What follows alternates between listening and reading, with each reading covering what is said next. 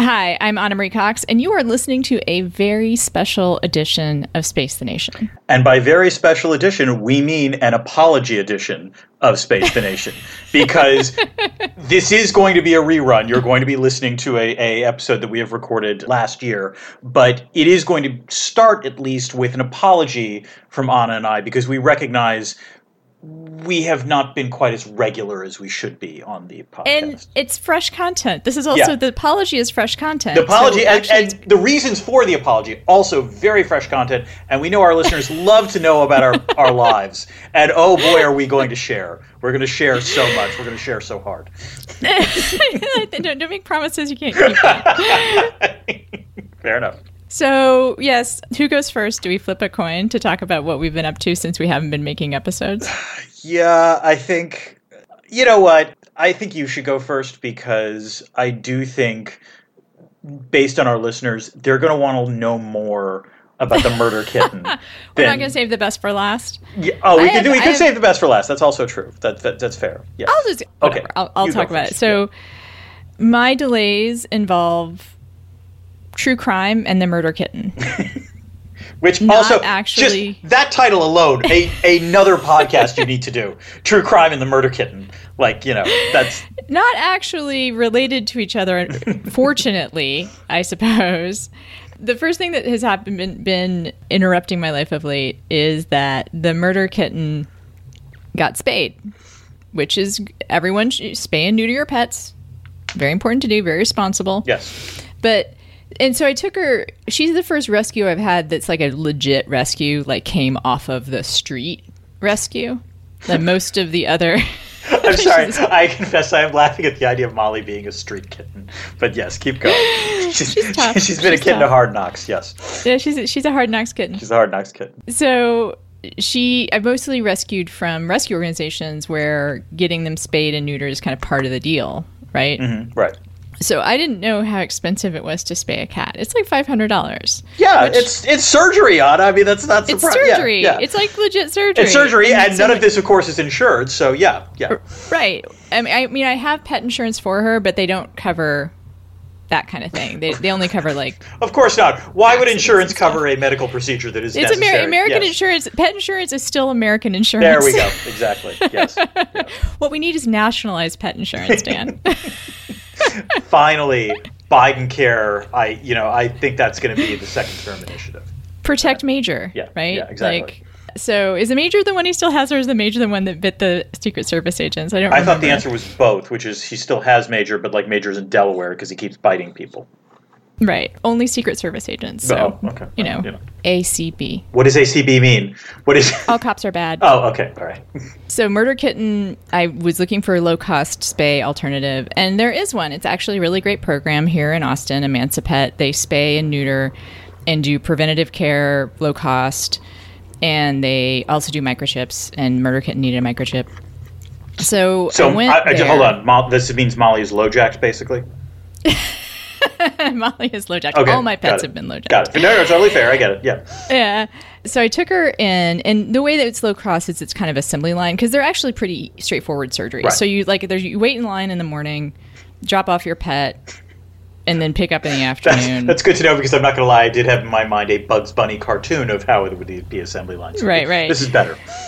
so I go to pick her up in the afternoon, and they hand me her and her carrier, and she's she's a little she's awake, Mm-hmm. And they say to me she's going to be groggy for a little bit because of the anesthesia. Just you know, but that's good because she's still that that incision is fresh. Mm-hmm. Try to keep her from messing with it, and of course, try to keep her from jumping around or doing any strenuous play for seven days. And I was like. Have they met Molly? like I was like, okay, I'll give it a shot. and I, I asked him, I was like, do you have any sedatives? and they said, it's not that hard. Just put her in a small room somewhere. And I'm like, okay. And so then I take her home, and she turns out to have what is an adverse reaction to the anesthesia because she's the murder kitten. You know, she Yes. she has it has to be her, and it's not adverse in a bad way. Well, sort of bad. What happened is it made her manic, and she tore around the house. Like Mm-hmm. she, I, we- I was up with her from five in the afternoon when I got her to like 2 a.m. in the morning. I was on off the phone with an on call Oh, God. like vet tech. Wow. She she split her stitches open immediately. Yeah, I mean, yes, she's Well, and I should say that the glue, like the stitches are actually interior and they're mm-hmm. hard to bust open, but the glue is like the they're just gluing the dermis together. Oh, okay. But she split it open immediately. It's like bleeding. She I, I can't catch her. They say put her in a small room, like a bathroom, and I put her in the small room in the bathroom and she just like I can hear her like banging herself against the door. God, this so sounds like a I horror in- movie. So I go in with her, and then of course, while I'm with her, she figures out like to jump up. She climbs this shower curtain, and she like jumps up on. She's just unstoppable. And I'm like sending pictures to the vet tech. I'm, the vet tech gives me her her personal cell phone number. Oh, that's good. That's a good to- vet tech. Yeah, it's a good vet tech, but we're trying to decide whether to take her to the emergency room Right. because I called all of the emergency room, pet emergency rooms in Austin are full. I would have to drive two hours to Ah. Leander, Texas, Oh God. to get her into an emergency So room, and it's already two in the morning. This does raise an interesting question of like, was there like a particular event that caused all the pet emergency rooms to be fully occupied that night? I'm just No, I'm just I mean that's an interesting here. question. I think there's just not a lot of them, Yeah, that and okay. and it takes time. Like you know, pe- Mm-hmm. pets can't tell you what's wrong, right? I've actually had to take my ex husband and his cat Leia ate. Or we thought might have eaten a lily leaf, and lilies are incredibly toxic to cats. Mm. So we wound up having to take her to get her stomach pumped, just on the off chance that she Right. had ingested a lily, Yeah. and that took forever. I'm sure. Yes. and and they jumped her to the head of the line because it, it Possible death toxic. experience. Yeah, exactly. right so and so the vet tech we're trying to keep her from going to the emergency room so finally she's like you know what she's already torn open the incision like just i mean she's like you should go to bed and maybe if you go to bed she'll quiet down and i'm like you don't after you met time, Molly? Understand. I, I, after all, like I've been on the phone with you for like in the middle of the night, like for hours, and you don't understand. But I did go to bed because I needed to sleep. Right. Get up in the morning. I don't know if she slept or not, but take her back to the low cost place where they feel ter- like they're incredibly apologetic mm-hmm. and want to help. But what happens is I meet with a different vet tech, and the vet tech's like, "Oh, what I'll do is put a lot of glue on that incision," and she just like squirts surgical glue like all over Molly's belly. Okay. And I kind of feel like I'm not sure if that. I don't know that. I have this image, mental image of Molly saying, "Challenge accepted." Yeah, and then they give me some. They, they give me a, a sedative for her too. Ah, okay. So I go home and it's she takes I get the first pill down her throat because she doesn't know what's happening. Great. And she's actually kind of sedated for a while. And then she wakes up a few hours later and it's worse because what turns out is that that surgical glue itches like crazy. So she's like running and hiding and like doing the, and, oh and also and so I forgot in all this time too I put a cone on her head and she got out of that I put her in a tube sock and she got out of that I bought a baby onesie and it took her like five minutes to get out of that Are there And any pictures of her in the baby onesie? I got to admit, I'm curious. no she got out of it too fast Oh, okay. it was fair like it, it was just anyway so she's just running and jumping and so I go to my regular vet Mm-hmm. And take her in and also the the wound does not look good right. right Well, which makes sense. I mean, she's ripped the glue off once. She's probably tried to rip it off again. So I go to the regular Yeah. vet, and the vet's like, "That's a lot of surgical glue."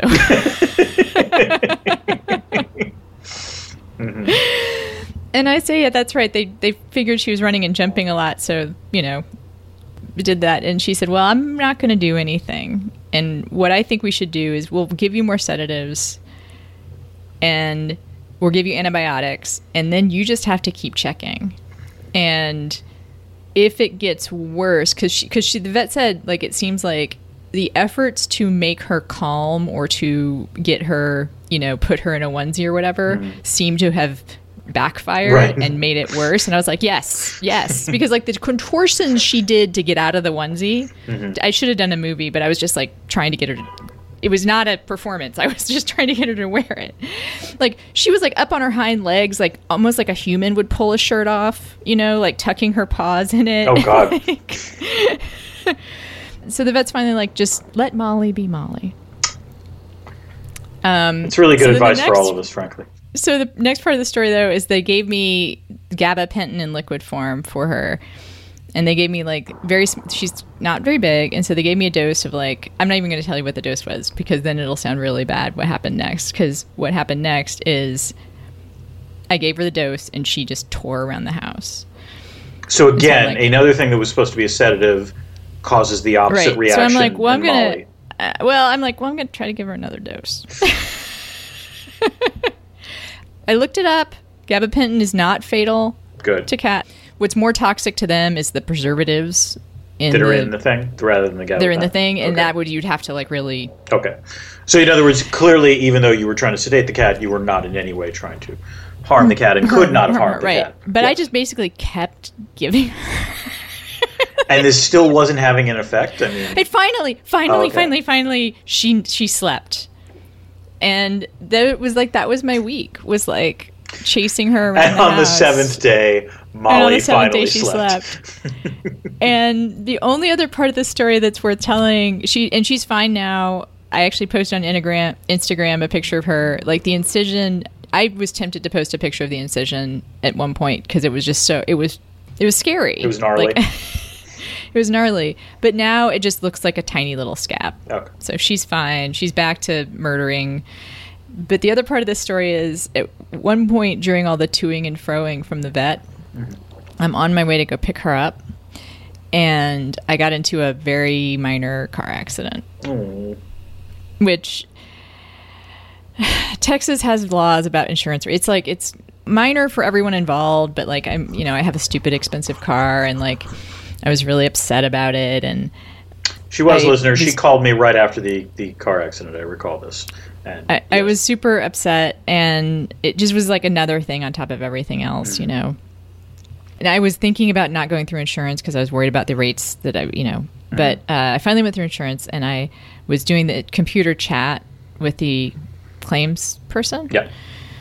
and she was like, "Well, this is your fault," and I was like, "Yeah, I know. like, I was merging, and I know the one who merges, it's That's automatically Yeah. yeah. your fault. She she was in my blind spot. The other car was like I drive a SUV, and the other car was like a tiny little Audi, Oh no. and so she was bel she wasn't just in my blind spot. She was below. she was below of your vision. line. Yeah, she would. You wouldn't have looked there, or, or yeah. right? Yeah. Mm-hmm. So and I did a lot of damage to her car. I'm sorry, Ana. like she's fine, but and I just swiped it. But Mm-hmm.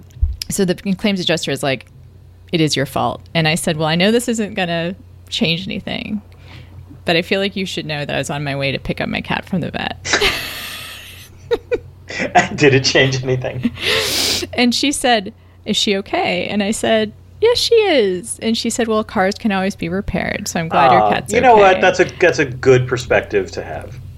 And then when I sent in the pictures of my car, Right. I included a picture of Molly. Well done, Ana. Maybe if you're lucky, the insurance claim adjuster will be like the underwriters will, will have mercy on me. Well, I was thinking they'll be like Mr. Incredible. You know, like they'll tell and, you how to. and that's not the true crime part of it. That's just the murder kitten part of it. Wow. The true crime part of it, I, I cannot really talk about, as Dan knows. Oh, yes. But- I, it's true, listeners. I do know what she's referring to, but I too am sworn to secrecy about this. but it's exciting. It's something that is involving like going to LA, and I'm getting kind of a ground level view of how some of the true crime media works, mm-hmm. and it's been fascinating. It has been really, really interesting. I don't. I, I think the whole thing. I mean, eventually it'll. You know, everyone will figure out what I'm talking about. But I mean, it's super competitive. That's one of the reasons why I can't talk about it. It's super competitive, Is- meaning like your what the whatever it is you are doing is competing with many other things, or are you worried that someone's going And the to? number of stories that people want to do, there's Right. only a limited number of Yeah. like stories that fit the parameters of good true crime fodder. Let me put it this way: knowing the one that you were actually doing, I don't think you're going to have a problem in that category. And again, I do apologize to listeners for not giving more information about this. But people, this is teasing. This is just teaser stuff. Yeah. People on the edge true. of their seats for everything. Yeah. So I was in LA over the weekend dealing with this crazy the craziness of this true crime commu- community culture culture true crime culture Yes.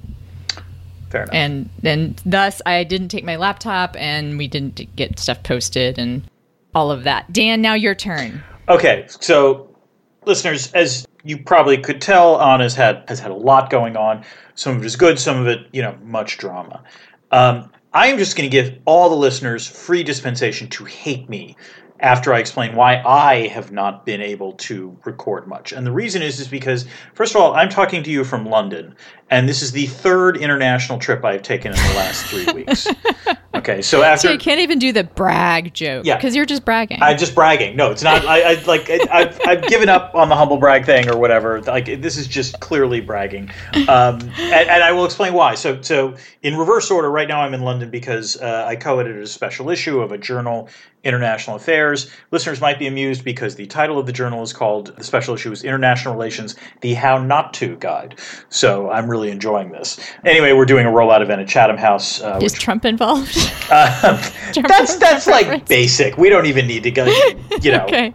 we- more complicated issues. It's more It's not the whole issue. The whole the whole journal isn't just a picture of Trump. No, let me let me put it this way. My so my contribution was an essay called "How Not to Sanction," about how when sanctions go wrong, and so like there's So it has a really sexy title, but it is actually an academic journal. and kind of exactly which that's how I want you to think of my work. Ana, by the way, is sexy but nonetheless substantive. That's actually you know that's that's the way I go.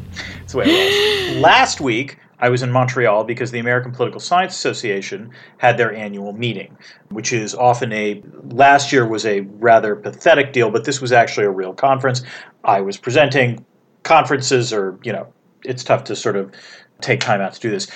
Those two are the minor trips. Let me now roll out the major trip, and this is the one I am not going to apologize for. I am going to brag the fuck out of this one, which is I took my wife to French Polynesia for our 25th wedding anniversary slash empty nest celebration of the children no longer living in the house. So we flew to Papeete, Tahiti. We stayed in one of those kick-ass overwater bungalows on the water for three days. Then we got on a sailboat, um, like a cruise ship, a, a sailboat, and went from Tahiti to all of the major islands in the French Polynesia, including like Moorea and Raiatea and Bora Bora and so forth, and then came back to Tahiti and then left. This is easily like the most expensive thing I will ever probably do in terms of like personal travel, and I have zero regrets about this. It was a fabulously expensive trip, and yet you know, I know Agents of Shields fans will will always talk about how Tahiti is a magical place. You know what? It really is a fucking magical place. Okay, it's just amazing. It was the kind of place where I would actually get up early to watch the sunrise. You know, which is not something I am normally. I am not a let's get up and watch the sunrise kind of dude. But like in this case, I would do it because the light was incredible. Dan, I, I, have, I have a question. Yes. It's of personal interest. Okay. What SPF did you use? I think I used SPF like seventy five thousand. No, I used SPF. yeah, I was gonna say, like, it's been a while since I've seen you in person, Mm-hmm. but I think we share a certain skin tone. right that- i actually i actually used spf i think 35 but what here was the the nice thing and i could tell we had done this vacation right which was at the very end of the trip i had a massage and the masseuse said you are not sunburned in the slightest like i had a sun i had a tan i was dark but like i was not sunburned and i was like i you know that that's winning into, as far as i'm concerned in terms of the trip All right, well then you actually tan, Yeah, but tan slowly, I guess. Yeah, I, I was more tan two weeks ago than I am now. Is the way I would put it. Yeah. Also, I'm not. I- I, honest, honest, seeing me in a hotel light that I would describe as uh, disturbingly Wan? porn set was what I was going to say. But yes, it's not the best lighting. Um, No, I mean I I have shitty lighting too. yes, yes. I just yeah, backstory. So I obviously have even more fair skin, Right. and I was born in Puerto Rico. Oh, I don't think I knew that. My dad was teaching there, so I spent the first few years of my life in Puerto Rico, and actually used to speak Spanish fluently. One of those kid things. And there's a there's actually a word for that, like when you grow up fluently and then lose one of the languages. Oh. But I can't think of it. Okay. And I still have like I took Spanish in school, and I can still speak it better than most Right. people that Which took it. in might come in handy in Texas, but still. Oh yeah, no, it's incredibly handy, and also I have a really good accent, which confuses people. I have this problem with French. because oh. I, no, no, no. I lived in Toronto when I was nine years old, and we learned French. You have to learn French when, in Canada from from third grade on.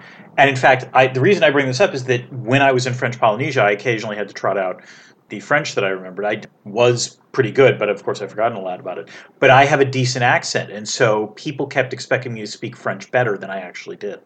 I will have my interaction with usually, you know, someone who's doing something for me. Right. And I will do a pretty good job maybe explaining what I want because sometimes I go ahead and look up stuff because I want to be as helpful as I can. Mm-hmm. And so I'll say that, and then they'll just start speaking rapid Spanish at me. Right, and that's where you're like, nope, lost it, lost it. I, that's how I am with French. Like there are certain interactions I can do in French without any problems whatsoever. But the moment we go off script or what I, off of what I'm expecting, I'm like, oh boy, no, no, no, no. Uh, Lo siento. Sorry. like no. Yes. just you you've ex- you've ex- exhausted the extent of my Spanish. Um, but so I was born in Puerto Rico, and I obviously have very fair skin, and also um, I have some uh, pre-existing birthmarks, which are like you know skin cancer wise supposed to you know keep an eye on them. Right. So I my very first memories in life are being slathered with sunscreen. And in the early 1970s, mm-hmm. sunscreen was not something that everybody Honestly, props to your parents for this. That that is actually forward thinking. Because by the time we had kids, like we had, we might have had the most laid back, you know, pediatrician ever. And the one thing he was manic, not manic about, but like very emphatic about was always put sunscreen on your kids. Um, well, they put sunscreen on me. We're very diligent about it. I've inherited that. My friends now make fun of me because I get paranoid about being Nope, sunburned. don't let like I tease just you on this. like You're absolutely right about this. I can't if I get a little pink, I'm like, "Oh, we're out. I'm out." I mean, I like going to the beach. I like going, you know, but I just wear a big hat. Right. and wear the eye sunscreen. But one of the reasons why I think that I am so diligent about it is my dad, the actuary, did one time say to me, "You only get one face." Wow. okay, now I want to do face off for the po- for for at, at some point, but that's all. Oh, we should. thing. But Yeah. like telling that to like a preteen girl, like oh yeah, that's true. That'll that'll. I'm going to stick. remember to put sunscreen on. It worked. That's good parenting. That's all I'm going to say. My dad's a little bit of a drastic guy. uh, so we should we should mention that we're introducing Dune. Oh my God, Dan! We accidentally have a good segue. We do. Oh yes, yes, we do. You actually. I didn't plan this. I wish I could. I would would tell Karen to go back and edit this, and you could we could edit back to the SPF conversation and be like, speaking of SPF, That's right. how about those Fremen? Oh yeah, let me tell you, I was wearing a still suit the whole time in Polynesia, and those things are comfortable. Recycling all your wastewater. Yes, yes. Um, yes. I find I one of the things I like about the book, by the way, Mm-hmm. Is that that's just so matter of fact. Like it doesn't spend a lot of time on the whole like they're drinking your own urine Yeah. thing because it is true. Like that would just be a thing you had to do. Right. It wouldn't be You know? normatively like disgusting or anything because it's the only way you could survive. Absolutely. Yeah, and no one makes a big deal about it. The Yeah. entire like it's just oh yep, this is what we got to do. Yep. So we're introducing the book discussion. Yes, that's correct. that we had, mm-hmm. which I recall being both of us were. I, I don't was big. I, I was somewhat surprised by how much I liked it. Mm-hmm. I think that would that would cover my reaction. Yeah, I think I liked it a lot, if I remember. In, in no small Yeah. part because Frank, the issues that he touches on in the book, you know, a book written in 1965, w- seemed to me remarkably ahead of its time, which is in some ways the best example of science fiction. So, and he turns out to be a super interesting guy Yes. himself. I remember we talked a little right, bit about his correct. yes. backstory. Yes, he, And- he does hit his crank phase, but but let's put it this way: we've read a lot of canon fodder for this podcast, and that might actually be the canon fodder choice we've made that I think I like the most. Yeah, I think so too. Oh, I mean, did we do? We did the Ursula K. Le Guin. we did Ursula I K. Le. Guin. We did the Left Hand of Darkness. That's true. Um, Left-handed darkness was very good and very good in a way that if you haven't already, I would encourage listeners to go back and, and, and listen to it because I I had not read it before we did it, Mm-hmm. and my feeling about it was it was somehow like a PC thing, like it was like crunchy feminism, and it's not. No, it's it's not. actually really interesting examination of not just gender but like interpersonal relationships, right? Right. And the other good So- one that I did, I guess this was canon fodder. We did uh, uh, Kindred by Octavia Butler, which I think I is the we did that as canon fodder. I don't think we did it as canon fodder, but that is let me wait, that is the book that I have read for two of us that is that will stay with me the longest, hands down. Um, that is a, Yeah, is that's a, it was a good one, and also that's the one I think you recommended your wife read, right? that is true. Yeah, yeah. yeah, has she read it? She has, and she also was sort of shattered by it. So yeah, Yeah. Yeah. So this uh, re- it- this discussion is not shattering. Mm-hmm. Uh, this is, I think, a pretty. It, Dune, in some ways, is like the er book for Yeah. this podcast. I agree. Yes, yes. It's It the is- alien of the novels, as it were. It is the alien of novels. Novels. That's right. That's right. That's right. And I think that without further ado, unless you have anything to add besides another apology, we will apologize, and we do promise next week we are going to be talking about Sandman. So we will be, you know, back to do content, and we've we've adjusted our schedule. So don't worry, we're not. This will in no way interfere with Butler Vember. I just want to Yeah. assure listeners of that. We are very pumped for Butler Vember. I am very pumped for Butler Vember. And then we also have Cold Sci-Fi Winter coming, Yeah, I think, in gonna be good, January. Yes, that's true. And we, we've talked tentatively about something for April that we, we I don't want to say out loud because we who knows what'll happen, but we've we've talked about something. Yeah, we have some tricks up our sleeve. Mm-hmm. Uh, people know this, but we, this is not. This is definitively not our day job. We, this is No. something we do for love, and we're coming up on two years. Oh, I yes, I believe that's correct. Yes. Yeah. Um, yeah, we started in December of 2020, right? Is that when we? Yes, Yeah. that's what we did. Oh, wow. We'll have to do something special Yeah. for the two-year anniversary. We Yeah. should. We should. Uh, Okay. We'll take suggestions for that. Exactly. People can uh, send an email or say something in the Discord. Uh, we would maybe we'll do a special, some kind of just special episode. Yeah, we could do that. Yeah. But until then, keep this channel open for more, and welcome to the encore version of Dune the book. Enjoy. Hi, I'm Ana Marie Cox, and I, for one, am shocked that a centuries long eugenics project didn't go as planned. Hi, I'm Daniel Drezner, and Anna, the lack of coffee is the real mind killer. This is Space the Nation, where we talk about science fiction through the lens of politics and culture. We have day jobs doing that stuff, and, and this is not our day job. But we're using our day jobs, right, Dan? We are. We're exploiting it. We're this is our side hustle in which we take our day jobs and have a lot more fun with it. And speaking of fun, we've been doing some real downers lately, and we had decided together to embark on hot sci-fi summer. And I have decided we're going to do like a belated uh, Pride Month with that because I think we just haven't done enough fun queer stuff. So we are focusing on things that are upbeat or uplifting or fun in some way. And I am looking for the bonus contribution of maybe, you know, getting some queer folks represented. I'm very excited that one of the books that hits all of those marks is uh, Victories Greater Than Death, and we are going to do a special episode interviewing the author, Charlie Jane Anders. And then coming right up, we're going to have fun in the Marvel Cinematic Universe. Our, our alternate identity is, in fact, a Marvel Stan account. This is true. There might even be cosplay involved. Who knows? But that said, if you, as the listener, feel like you know you want things in addition to those topics, well, you know what? The best way for that to happen is it is for you to become a patron. Because if we get 250 patrons, we will have another patron only episode in which the topic will be chosen by the patrons themselves. We just did our previous one, which we talked about 28 days later. And so, an excellent reason to become a patron for as little as $3 a month is that you get to choose what we're going to talk about next, hopefully. There are other benefits, Dan. Can you can you tell me what the other benefits are? The other benefits are at, at higher levels of uh, patronage, you get certain uh, excellent kinds of swag. And furthermore, there is a Discord account that is extremely lively. Um, it's a nice group of That people. someday Dan will visit. I have visited, but I clearly I, I I'm like the I'm like the distant neighbor from Canada that occasionally pops out, or like the far flung relative from Canada. But Ana is a much more robust participant in the Discord. But more importantly, I think the participants of the Discord are robust friends of each other, and so it's a nice little community, and you can potentially be a part of it. Yep. And also, you get episodes early if that's something that Yes. you're into. Uh, today, we are talking about a, a much requested source material. It is the book Dune by Frank Herbert. Yeah, so this is a cannon fodder episode, to be clear. Yes. And that, it, you know, so we, cannon fodder meaning we are going to take a classic work of science fiction and subject it to a modern uh, analysis and determine whether or not it really still belongs in the canon or is it in fact really more fodder now. And Dan, why did you think we should do this as cannon fodder? I, I, think there are there are multiple reasons for me as someone who had not read the book, frankly, before doing this episode.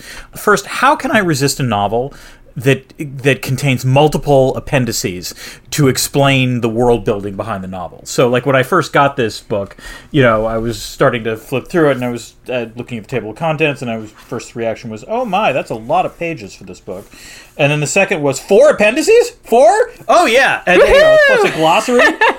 cartographic notes. Oh yes, color me sold. That is an academic stream. And then also, of course, you know, no one can stand athwart the Timothée Chalamet engine and, and, and declare stop. That is not how life works. So we are aware that there is a, a Denis Villeneuve uh, film starring Timothée Chalamet coming out, uh, I believe, in October.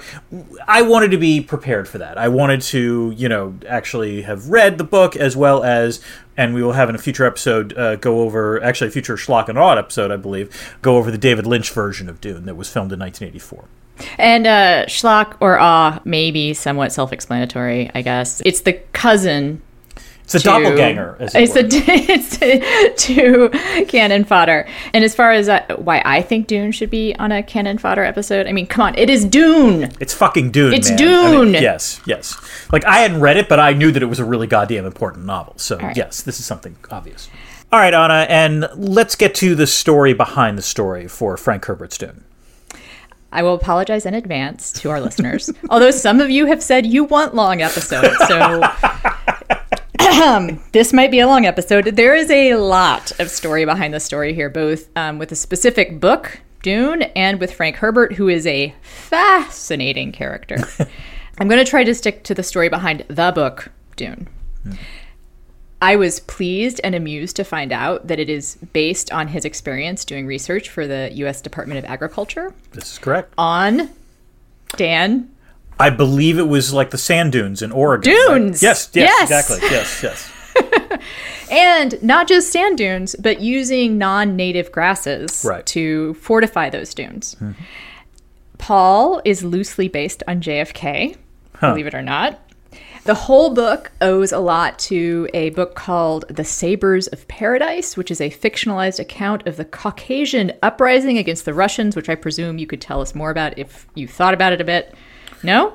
Yes, I Not could. A famous uprising. I'm not gonna lie. Caucasian threw me for a second. Threw you? And I realized, yes. Oh, you mean the Caucasus? Okay, yes, that yes. makes sense. Yes, totally. Yes, fair. I mean the yeah. Caucasus. It threw me too, and we, since this book does have a lot of eugenics in it, yeah. at first I was like, "Oh, well, this Ooh. explains a lot." But, but no, no they mean Caucasian in a different way. That's fair. Yes. Okay. Yep. That book was written by a female uh, British travel writer named Lesley Blanch. It's supposed to be very good, and it borrows just a lot of nomenclature and also some of the sayings that Hmm. uh, this woman found Oh, when she was traveling, like uh, ki- about killing with the tip of the knife versus the blade. Like that's apparently a Caucasian saying. um, and again, I'm going to say that the whole podcast could be about Herbert. Or I have their- vetoed that decision by Ana. I just want to be very clear about that. So, listeners, if you're upset about that, it, that's on me. It's all it's all Dan. Yeah. So his politics are unusual. let's say. Uh, and evolving. his- they, they weren't. They weren't constant. It would be a safe. They say. were uh, yes, they, they were evolving and always a bit yeah unexpected. Yeah. Let's say he was born to the children, which is to say his grandparents were card-carrying socialists who helped found a socialist commune in Washington State, which is where he is from. And instead of making him a socialist, this sort of turned him into a very libertarian, kind of live off the land kind of guy. He had a lot of close experiences with the indigenous uh, people of that area and knew a lot about, you know, camping, living off the land, et cetera, et cetera. And just became incredibly anti government, which is sort of funny that he was working for the Department of Agriculture when he came up with this idea. But he hated the government, hated taxes, hated social welfare programs. And it sounds like that was sort of a little bit in his life all the time and just got more and more vehement about it. Uh, he was an NRA member and a Reagan supporter. And there's a place where the books and his life intersect in a funny way, which is the reason why the tail end of the series uh, books kind of suck is that he was writing them very quickly in order to pay back taxes because he had refused to pay taxes for many years. People ask about his politics all the time online. If you Google Frank Herbert politics, there's Oh, a lot God. of like Reddit discussions about it, and there's essays about it. And I honestly think it's really hard to pin him down.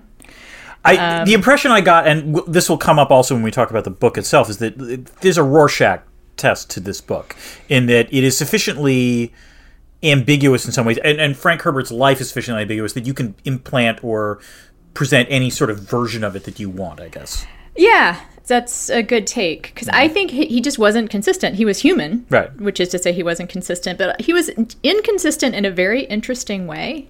I would say. I also like. I have to admit, I I now kind of want to see the alternative version of Parks and Rec, where Nick Offerman's character is in fact Frank Herbert, or like winds up pursuing the Frank Herbert arc, because you basically described Nick Off. I, I can't Oh, well, the- well yeah. actually, to add to that, Yeah. uh, for a brief moment in his life, Frank Herbert was a Republican speechwriter, there you go. a, a speechwriter to a Republican senator, Mm-hmm. which I want to know about those speeches because, like, given Paul's oration, I'm trying to picture a senator now saying, "Fear, fear is the mind killer." You know, right? Mm-hmm. Um, and then his, as far as his personal politics go, I'm going to just two quotes, which I liked. Mm-hmm. Uh, one of them, I vote against whoever's in office, Hmm. which is nice and consistent. And then his idea for a perfect political program would be to select 13 people at random and give them all the power they need. And then they have to leave after a year. And his thinking behind that is that well, any mistakes they make, they only last a year, which is a weird thing for a guy interested in ecology to say, by the way. I'm sorry. As a political scientist, I'm just going to veto this. It's a really dumbass idea, and would lead to massive problems. I it doesn't yeah. make any sense at all, Yeah. really, except for I don't think. Yeah, he's. It's funny. He put a lot more thought into the plot of his novels in, over, you Mm-hmm. know, thinking through like what this would look like. You know, I mean, to be fair, like you know, it's the classic Marx thing, right? Where like really good, interesting writers are often really good at criticizing other things rather than creating things of their own. yeah. And as we'll get into further, I think Dune is a kind of brilliant set of criticisms. Yeah. But yeah, as a program, not so much. Right. So, Dan, would you like to hear why we, we put this up for D- cannon fodder? Or actually, I take that back. Dan, why don't you tell me why you think this should be up for cannon fodder? I mean, it should be up for cannon fodder because obviously the canon part will not be contested. We will be talking about the legacy of, of Dune in a whole variety of different ways. But also, you know, it's just it's There's um, some stuff in it that makes you cringe, maybe. Yeah, well, That's I think we we sort of have to we have to talk about the plot in order to really talk about the things that are potentially problematic. But it's not like it's not like I read this without wincing once or twice. But I I, I will also you know to preview I winced far less than I was expecting to be honest. well, I'm going to try to to you know there are some spoilers in the discussion of why this is canon or fodder, but I, I will proceed. Again, there's too much to talk about here, so I'll try just to hit the highlights. The main criticism that you find is that it's a fetishization of imperialism and fascism and fanaticism and eugenics. And I will say, Richard Spencer is on record as saying this is one of his favorite books. I, so I, all right, this is one. I, I'm not. I was saying. No, no, no, I, I- want to make clear. I'm not saying that's a good reason. Yeah, like, but th- that I have is- to those say- are common reasons. No, no, no, I know, and this is one of the things that drives me batty, which is like a, a common criticism of a work is, oh yeah, well this person you really don't like loves that book, and I'm like, that's not a valid reason. Like generally, good books are going to have fans, you know, who are going to be people you admire, and also fans that you like don't want to have anything to do with. And I don't think that's a, it's not a great reason. It's disturbing. Uh, okay. I grant you that. Uh, speaking of fans, you don't want to have anything to do with Elon Musk. Also a big fan of this book, and I thought of him because one of the funnier criticisms I read of the book was that uh, Paul is the ultimate neoliberal tech mogul, talking revolution while imposing hierarchy, ruthless in pursuit of new markets, boasting boasting of disruption and creative destruction. That does sound like tech mogulese. It does. It just doesn't sound like Paul, but that's a whole separate conversation. Yeah. yeah. Rorschach test, right? Yeah, exactly. Uh, and then the stuff that's actually more resonant for me Mm-hmm. is the stuff that's just you could say merely cringy, Yeah. but it's super cringy, which is the essentialization of, of gender and Mm-hmm. um, fat uh, phobia, which I will say did not, of course, because it's something that I think this whole culture has been on a journey on, Mm-hmm. you know, for many years to kind of realize like how much we talk about fatness as a character defect Yeah. Or as a character trope, yeah. or yeah. as a character trope. I did not notice that as a particular. I was like, oh yeah, he's gross, you know, when I was 15. Sure, the Yeah. Baron is terrible and gross, and stay away from him. And of course, the other thing about the Baron is that he's portrayed as gay, and Mm-hmm. it's sort of a trope to have like the villainous gay character. And I noticed also that almost any character that is even partway evil in this book is described as being effeminate. So there's They always speak in a high pitched voice. yeah. Yeah. And then, of course, like Herbert was a crank, and that's another reason why you might knock it off. I will say there's many good defense mm-hmm. of, of this book as well. I think what we have here is what I will refer to as the Starship Troopers problem, which is to say that you have a, a, a work that is a criticism of something abhorrent, uh-huh. which is to say imperialism, fascism, I would say even consumerism. And it's such a well done satire slash critique that it feels almost like an homage. That's the problem I think with this book, and and it, later books make very clear that Herbert intends Paul to be a monster, that he is not in fact a hero. So there's that, and then I found a couple of really funny, um, very postmodern um, essays about Dune. One of which argued against it being a white savior narrative because it argues that the Fremen are not white, which I okay. No, you that know? that I, that was true. That was something I definitely inferred from reading. Yeah. You know, I mean, Yeah. yeah, you know, I, it, I think it is. It maybe says more about whiteness than anything else that we assume many times people would assume that they are white because they're not described as anything but Hmm. really. I mean, they tan. Well, it's also the eyes. Like the most common, the, the the thing that stands out about the Fremen is the fact that their eyes Right. are all blue. Yeah. Right. And also that Paul is not actually a white savior, which is actually that might be the strongest evidence that it's not a white savior narrative because he doesn't actually save them, you know. Yeah, although so part of the problem here, I think, and we'll talk about this later, is that it's it's a question of whether you we're talking about Dune the novel and then stop there, or Right. then all everything that Right. happens, you know, all the successive novels. It's very novels. hard to separate them. But Yeah. the, the people that argue that the Fremen have agency, Mm-hmm. I mean, that's their main argument is that the Fremen are not just pawns in, Yeah. in this narrative, that they're actually given a fair amount of power. And Mm-hmm. so that's sort of what keeps it from being merely a white savior, savior narrative. I will also say I found a couple of uh, kind of fun essays sort of defending Dune on a feminist point, saying that the Bene Gesserit are actually good models of feminine power. I think I don't agree. I think that's really that's some, probably some essentialist stuff talking. Yes, but Ana, the tone of your voice is convincing me, so I'm not sure. I'm sorry, I couldn't resist that one. And I actually, I will say, I, we have to get started with the plot, but Yeah. this book, I remember it had the same effect on me when I was 15, which is that I became so aware of all of my like ticks. Your verbal tics? My verbal ticks, and also like the way I talk, and even like meditation. I was med- I, I meditate fairly regularly, and um, my meditation's been different over the past few days because I, because I can't because I can't stop comparing it to the prana bunu Whatever, the- yeah. I have to say that there is rich material for a spoof of the Bene Gesserit, I guess, using like Valley Girl uptalk or what have you. Like, I, would, I would love to see that done, but you know, that that's a subject for another. Uh, I another w- brief story, podcast. which is um, I had a weird set of desires as a, a kid, which is that I, I liked being a little punk rocker, and you know I liked uh, being a nerd, but also I really wanted to be on the cheerleading squad, and I tried out. Oh wow! And the thing is, is that at some point someone told me your voice carries more if you pitch it low. And so I did my entire cheerleading routine pitching my voice as low as possible. And it probably sounded like I was trying to sound like a dude because it was like, go team. I didn't make it. Oh, I know. I was. I want to know the, best. alternative timeline where you made it as a cheerleader. Like, what would have happened as a result? Uh, I don't think I would have gone to UFC. That's my prediction. And when I take the spice and look at all the different waves that emanate out from that nexus, Mm-hmm. I believe that I probably wouldn't have gone to UFC. Anyway, Dan, So much fun to catch up. Yes. Let's get to the plot. All right, let us move to the plot. Act one. Why would you leave Caladan? Uh, so, to set the stage, uh, Dune takes place about, I think, 11 or 12,000 years in the future.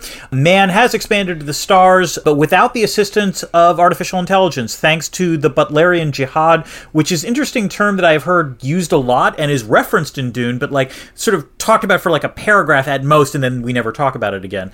But essentially, the Butlerian Jihad means that there's no AI and no like advanced uh, No computers. Yeah, no computers in this world. The galaxy is ruled by a quasi feudal arrangement consisting of, I believe, the Emperor, the Great Houses, the Spacing Guild, the Bene uh, Gesserit, as we said, and so forth. Our protagonist is one Paul Atreides, is the son of a duke and his concubine, Jessica, who's also a member of the Bene Gesserit. The duke has agreed to relocate his family and forces from the relatively posh world of Caladan. Relatively? Yeah. I, I don't know. I, we don't get that much description of Caladan, it sounds, actually. It sounds super fucking posh, I Yeah, would say. exactly. Like, especially if you're talking relative to Dune. Right. Yes, fair enough. Where the, the where the Great Plains would be relatively lush. You True, know? fair enough. Um, but anyway, they the Duke's family has resided in Caladan for 26 generations, uh, but they have agreed to move to the desert world of Arrakis, the sole repository of the spice called melange. This spice is addictive, but also has many other attractive qualities. It prolongs life and also enables celestial navigation for all of the Spacing Guild uh, and their transports. Arrakis had previously been ru- uh, under the rule of the Harkonnen, but the agreement is, is that the Duke will take over. This seems like a promotion, so everyone's happy, right? No, no, no, no, no. Except everyone thinks it's a trap, including the Duke himself. And it is very clearly a trap. The question is whether the Duke and his lieutenants can turn the tables on the Harkonnen and their allies and suss out who in their entourage might be the sort of moles that are trying to bring the Duke down. Before they depart from Caladan, however, uh, Paul is tested by the Reverend Mother, who is the sort of I think chief of the Bene Gesserit, I'm not entirely sure, because it is believed that he might be the fulfillment of a prophecy, as he has dreams that appear to be premonitions and could actually be the one man who has the same properties of the mm-hmm. Bene Gesserit. Grumble, grumble, grumble, Yeah, grumble. yeah, yeah, yeah. Paul passes this test, which is called the Gom Jabbar. This is not surprising, as he has been trained in the ways of the Bene Gesserit by his mum and in the ways of the Mentat by his father's advisor. The Mentats being who, who are that? The Mentats being, I believe, like sort of, you know, chief of staff like people who are trained to think like computers, is the way I would put it. Ana, I kind of felt about Herbert's world building the same way I did about Ursula K. Le Guin's Left Hand of Darkness, which is it was a bit of a slog at first, and it grabbed me more as I went along and as I like adapted to the, you know, the language that was being used. I'm curious if you had the same response. You know, it. What surprised me rereading this was how good it is.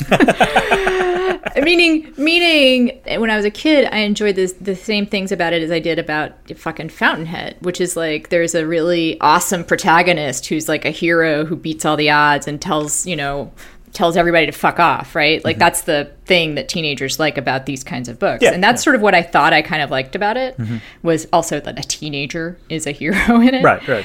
While I think of myself as being a perceptive teen, I did not remember it being as well written mm-hmm. as it is. It's incredibly well written. And I found the first chapters not so much a slog as just. I'm trying to make a distinction between slog and slow going. I don't know quite what I mean, except that it doesn't there's move very fast. Yeah, no, there's, But, it's, I, it's but I was like fine reading it, but it wasn't like, oh, God, gotta keep going, you know? I mean, you're wondering when they're. I, I what like this way. I guess when I was reading the first chapter, it's like, all right, you're setting the table. I get it. Let's get to Arrakis and get the plot moving. And but but that said, the world building is significant and it's important. And so like, I, it's not that I didn't like it. It was just that it took me. There were a couple of tries where I'm like, okay, I'm going to read ten more pages. I'm going to read. 10 you know here's here's another difference i think for me also i i honestly think at least in the movie the lynch movie they call it arrakis by the way Arrakis.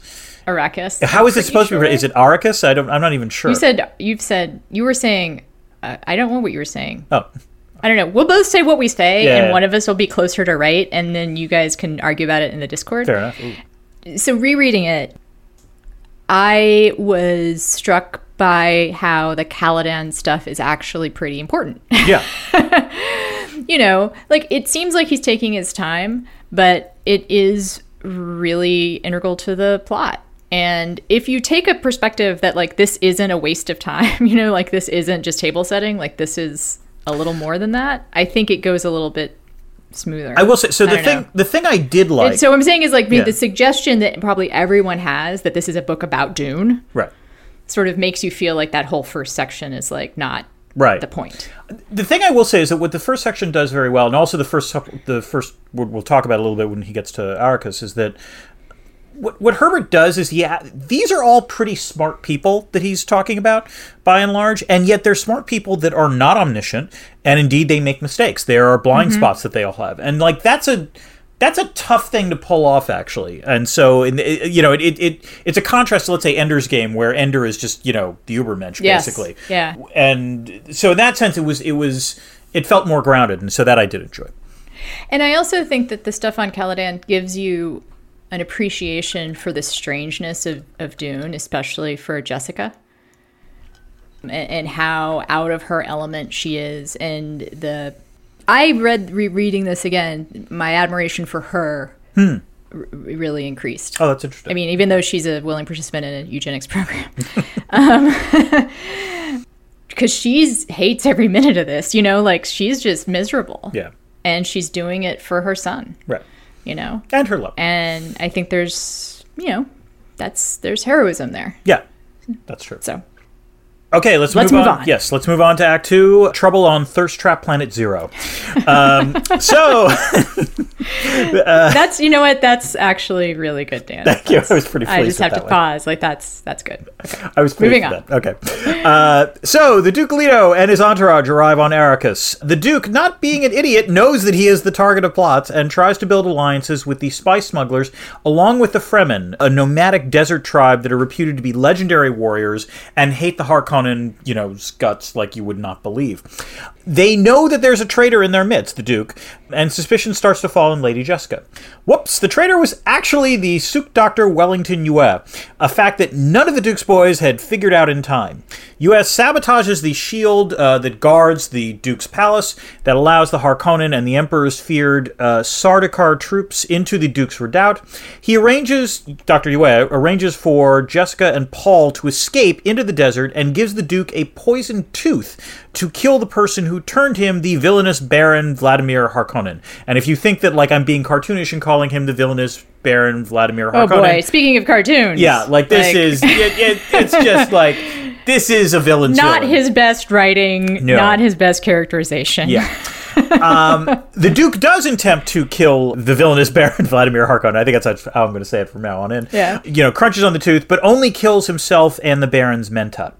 The Baron expropriates the Duke's old mentat, and Leto's other senior officers sort of scatter into the sort of smuggling trades of Arrakis. Paul and Jessica do escape to the desert, uh, which is pretty treacherous territory. Water is everything there. Oh, yeah, by the way, there are giant sandworms prowling about, which is also what makes the spice mining relatively difficult.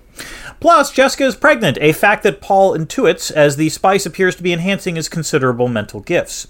Paul and Jessica are saved by a Fremen tribe, and Paul proves his fighting and leadership mettle and wins the trust of the Fremen.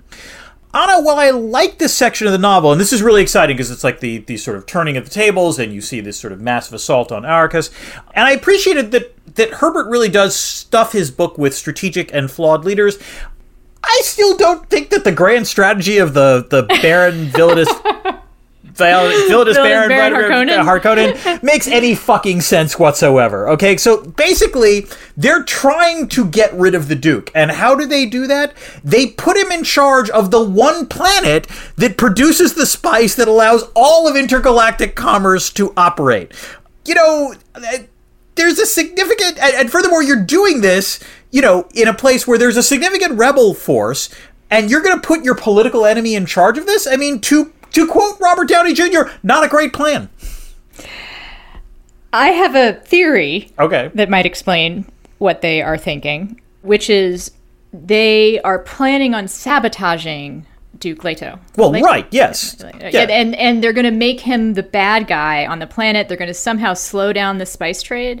I think by bribing the guild Mm-hmm. Uh, and smugglers. Uh, there's a reference that the Harkonnens have stockpiled spice. Um, That's correct, yes. Make a, make a killing on it when it becomes uh, less available. Good good old market forces. Okay, see. I read that as just like general like graft and corruption. So okay, I think that that's the plan. Now, what's weird is they don't do that plan. no, they don't. Like, that was the other thing. Like, so like you you know that like there's going you know there's going to be attack on the Duke. You know that he, like he's supposed to be taken out. And how do they do it? And that's also weirdly not the the, the straight on attack Yeah. by the Baron and Emperor's forces appears to be the one thing they haven't thought of. Right. the House of Atreides. Yeah. Like you're looking for the feints within feints within feints, but somehow, oh, they might just put a whole bunch of army folks on the planet and try to kill us. Right. Doesn't come up as a thing that they might need to guard against. But also to be fair, this is the other part I didn't quite get about this.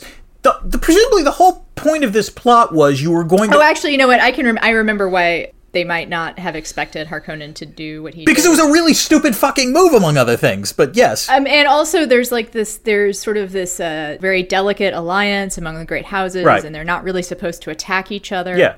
So this, will uh, actually, I'll mention this because it's going to come up more, which is there's a lot of like really subtle politics Mm-hmm. in this book that's implied like this whole like well you're not supposed to go up against other houses Right. and that's why they might not do it Yeah.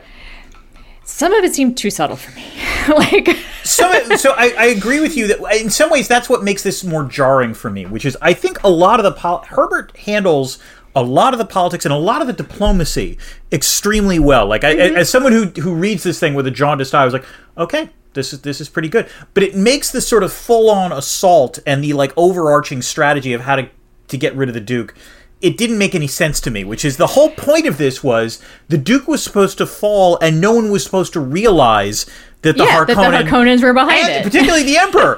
and like I'm pretty sure I don't know how communication and information gets oh, around No, on this the galaxy. emperor was going to know about it because the emperor, but the secret, like his troops were supposed to be secret. Right. No, the Emperor was obviously in on it, but no one else was supposed to know that the Emperor was in on it. Right, yes, And yes, so yes. My point is, is that if you're if that's your plan, if that that's what you want the outcome to be, generally speaking, a frontal assault by the Harkonnen and the Sardaukar Yeah. is not going to be the way to Yeah. do that. The- So. the Sardaukar were in Harkonnen uniforms. oh God. Yes. All right. I, Now, I think that's still a, not a very secure way of keeping that information. Yeah.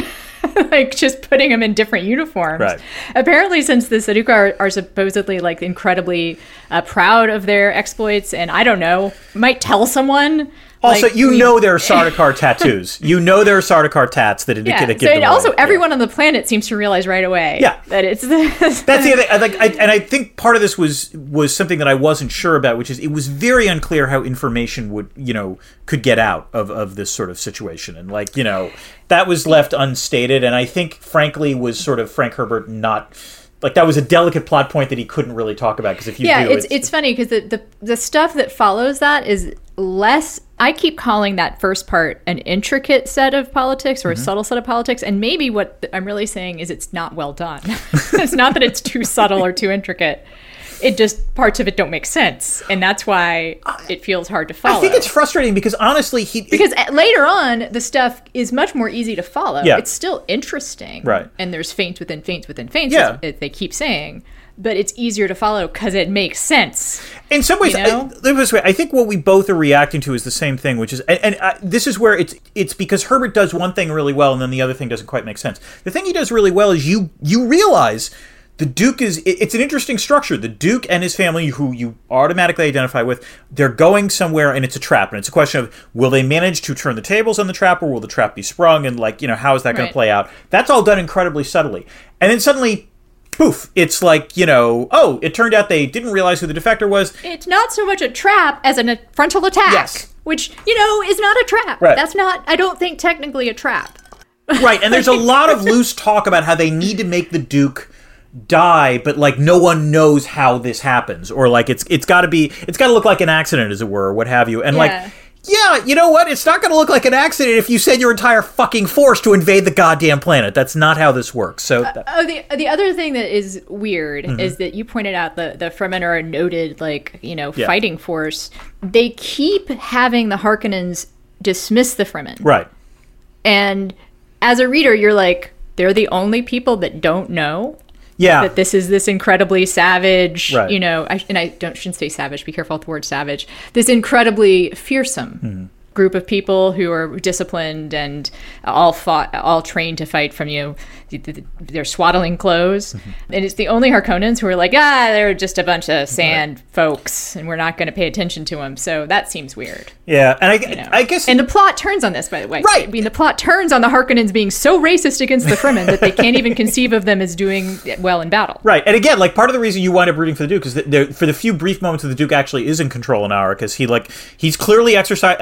And again, this was something I thought Herbert did really well. You show how wise political leadership can actually win gains. You know, he really does win the trust of some people that would uh, that, that know they should not fall in with him because they also recognize the the trap that's being sprung. And so, Although I'm not sure, like, if it's, I guess it's, we could sort of compare this to 28 Days Later, maybe, Hmm. which is to say, yes, the Duke wins the allegiance of these people by being kind to them. yeah, And honoring promises. by being a know? decent human being, and by yeah. being a decent human being. Yeah. Like he, his leadership skills do not like fa- default to something along the lines of "I promise them women." Ah, fair enough.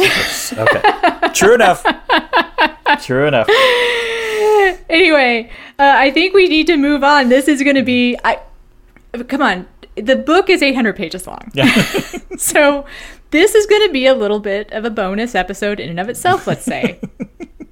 Come on. All right. Act three. Act three, Paul becomes uh, Muad'Dib. I'm not sure I'm pronouncing that correctly, but I always thought it was Maudib. oh, like, that makes sense. Uh, especially since Muad'Dib is supposed to be for mouse, basically. So yeah, yeah, that makes sense. That's what I. okay, we'll go with Muad'Dib. Anyway, we both have very different takes on the pronunciations Yeah. of the names in this book.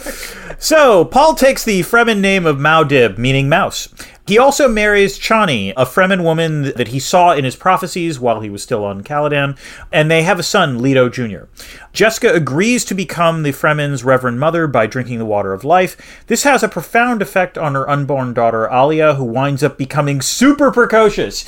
You know all those like precocious little girls like in movies? Just to take that to the nth power, and that's what this girl is like, because she's basically been Uh, I believe the word uncanny would be the Yeah. thing that Ooh, needs good. to apply here. That the works. Freudian sense, Yes. uncanny. Paul learns that the Fremen can partially control the sandworms and are more numerous than anyone realizes, and do have long term plans to terraform Arrakis uh, so that water is much more plentiful. And again, one thing that Herbert does extremely well in this is make you appreciate the, the true water is life kind of feeling on a, on a world in which water is incredibly scarce to the point where people are all wearing suits in which they can essentially keep their moisture within them because you don't want to lose any of it. Paul, in turn, teaches the Fremen, already a potent fighting force, the weirding ways of, of battle. He also manages to reconnect with one of uh, his father's old henchmen, uh, Gurney Halleck. Meanwhile, the Baron appoints his idiot nephew Rabban to run Arrakis, with the idea that he will be loathed, and then the Baron will be able to replace him with the more cunning nephew or child, uh, Feyd-Rautha. The Emperor, however, sends his minion, the Count Fenring, to let the Baron know that he needs to get his shit together and that there are real problems on Arrakis. The Baron finds this meeting unsettling. Anna, one of the more interesting themes in this section is that Paul recognizes the sort of jihadic fervor, and Herbert uses the word jihad, which is kind of extraordinary because, again, this book came out in 1965. It's written in the early 60s. This is not a word that it was sort of common term of art in, in the English language. This is one of the reasons why there's a, the theory that he read that Sabres of Paradise Ah, book. Yeah.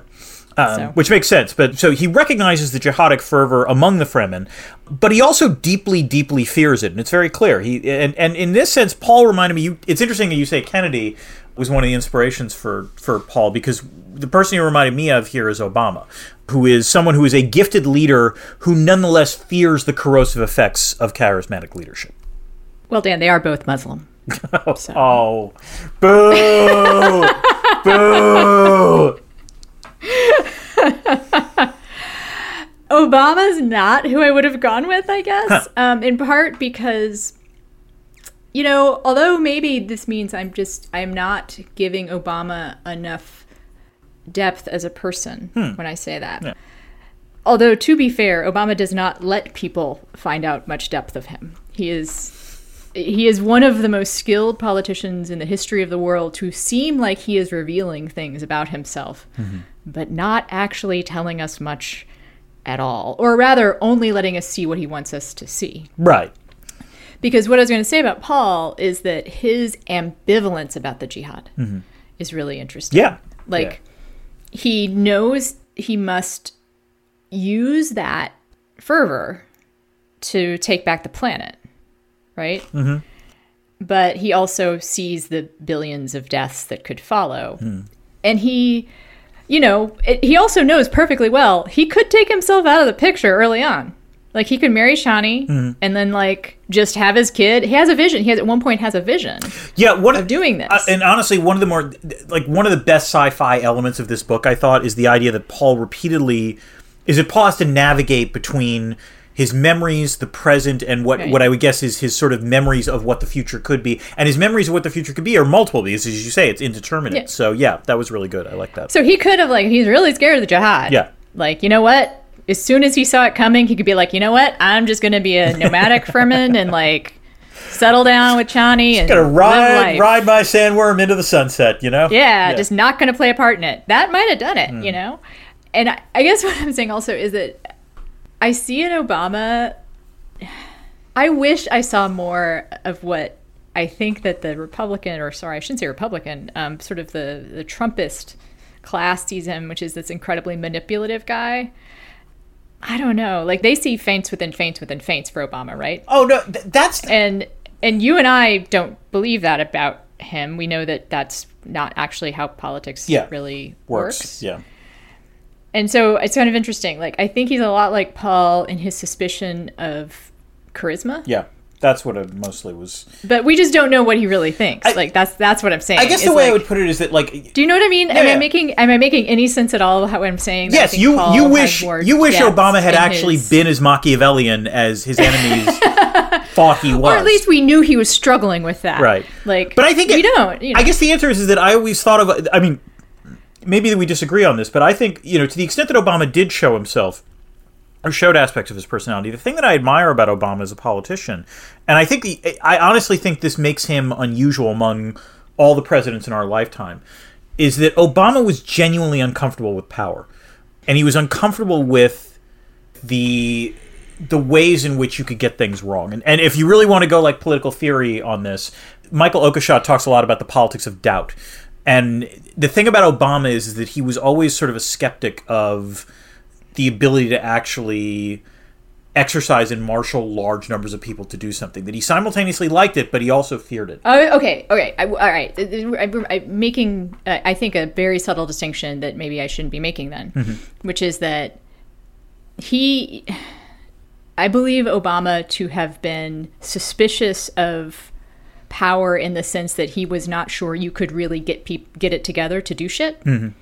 Right, that he was suspicious of it in the way that I think you and I and many people who follow politics are, which Yeah. is that it there aren't feints within feints within feints. Right, exactly. That's You not know, how it works. You, you cannot rely on sheer power to get things done. You cannot rely on sheer charisma yeah. to get things done. Mm-hmm. But he definitely tried to use it. He wasn't so suspicious of those things that Oh he no! didn't Yeah, I- try to use them. Right, agreed. Whereas, like, I guess when I read suspicion, like, I'm like, oh, that made you make you hesitant. He seemed not hesitant at all. Oh no! to, I think he was. I mean, it was. use the powers that he could, including charisma. Yes, I, I guess the way I would put it is that he did use it, but I also think like Oh, but he didn't feel great about it. But, Yeah. uh, you know, But like, but this- maybe we're- we're getting too much into know. psychoanalysis Yeah, like let's let's. this. This is the end of the you know put politician on the couch comedy hour, Yes. which is our other podcast. All right, let's move to Act 4 Better Call Paul. Paul sees the Harkonnen and Sardaukar forces amassing in orbit and the Emperor's presence on the planet. He sees a lot of these things. He does not see that those forces were going to raid his southern redoubt, capturing his sister and killing his son Leto too. Behind the mother of all sandstorms, Paul, his Fedaykin, and uh, the rest of the Fremen forces overwhelm the enemy and capture the Emperor's entourage as well as the Baron. Paul is also, by the way, drunk the water of life himself uh, and lived to tell the tale, thereby fulfilling the prophecy that he is the, and I, I swear to God, I'm going to massacre this name. I, no one actually knows how. to Okay, I'm going to say It's a little known secret. Like The- no one, there is no correct pronunciation. the Kwisatz Haderach. You know, I, this part of me that wants with the Semitic. Hold on, let me do the Semitic version of this, given where the, the origins Oh. are. The Kwisatz Haderach. I believe that probably is again. The legend has there is no correct pronunciation. Oh, I like that. Okay, that's good. but I, I like that last one. All right. so. Paul demands that the Emperor abdicate and that he marry uh, Irulan, his daughter, thereby resolving the galactic conflict. The Emperor is not keen about this, and the Baron is super not keen about this. But the Baron dies, and Paul defeats Feyd-Rautha in combat. So it's a done deal, with Chani sticking on as his concubine. Paul wins! All the truthsayers, however, can envision the jihad to come. Anna, I liked a lot of this book. I really enjoyed this more than I was expecting, to be honest. But the villains are only fleshed out literally and not metaphorically. Would you agree with that? yeah, like I said, I think yeah. the fat phobia stuff, the, the fat hatred, was really tough to, for me, like cringy wise. Again, this is something that our culture has sort of really getting in a popular way. People are, are only talking about recently. So I think it if people were not as bothered by it as I was, I, I understand. I will say one thing I did like, and I, this is a weird thing, and I, am perfectly willing to be shot down on this. There was sort of a weird gender thing where, like, the Baron has to wear essentially the high tech girdle, as it were. Was it suspense? Oh yeah, no, yeah. I think that's I, th- I think that's intentional. Well, yeah. s- uh, somewhat intentional. Right. Like I think he's a fem- he's effeminate. Right. You know? Okay. So it's it's two things. Like he's grossly fat, right. and every time he comes on the scene, there is a description of his fatness. every single time. Like I started to keep track of it. Oh, okay, fair enough. Like. Th- Herbert does not let him enter a room without somehow referencing how fat he is. The, so okay, fine. The fine. villainous corpulent Baron von yeah. Yeah. I, I, will add that one of my very favorite authors in the world, Stephen King, mm-hmm. used to do this a lot in his books as well. Mm-hmm. Like it's just an easy kind of like how do you make sure people know that someone is greedy and right. fat and you just make them fat, you know? Like whatever. Maybe he would have written it differently today. I don't know. I also agree that like the villains are really fucking villainous, and there's no kind of yeah. Unlike Stephen King, I will say there is absolutely no redeeming quality to any of them. They're not complicated yeah, at all. Like exactly. there's no sense of like oh, I see why this person is doing this. There's a human being underneath all this that's right. like the, the, struggling with something. I, the, Whereas, like Paul, for instance, yeah. is our hero, but very complicated. Yeah you know, very ambivalent. No, there's an early scene know? in the book where like the Baron is literally explaining his the Baron is monologuing his plot. Yeah, and like yeah. it's like I literally all I was waiting for was like Herbert to write, and then he twirled his mustache because like that was yeah, that was yeah, the level at which that was written. you know. I also will say though, um, Count Fenring for some reason leapt out at me as like kind of amusing in this this read. Like I kind of appreciated that, although it bothered me that apparently he's a feminine way of talking uh, with all the ums and the ers. Well, he was the one like he was the one bad guy, as it were, who I found interesting. Yeah, had a story. Yeah, had a story, yeah, and like he, he, was a bad guy with this interesting. Story. And I, love I, I I did love the conversation he had with the Baron, where it was very clear the Baron is an idiot. Yes yes. That is like there's some parts of this that are really good yeah. politics like good subtle politics. Right. i guess again those are places that where it makes sense. Yeah. Yeah. You know speaking of politics dan i have a question for you. Go, dan. go, go ahead anna. Is there ir in this book? Anna there is a spicy amount of ir in this book. Um so there a worm load maybe? Yeah, there we go so there is a little bit about preventive war, which uh, preventive war is a, a, problem in IR in which, generally speaking, a waning hegemonic power might choose to launch a war when they perceive a rising challenger could displace them. And in that scenario, it makes sense to launch a war while you are still the stronger party because you are worried that if you don't do anything, if you, you know, continue to try to accommodate, eventually the rising challenger becomes so powerful that you can't do anything. And we learn that the Emperor apparently agreed to the attack on Arrakis because he fears that the Duke had trained a fighting force potentially equal to the Sardaukar.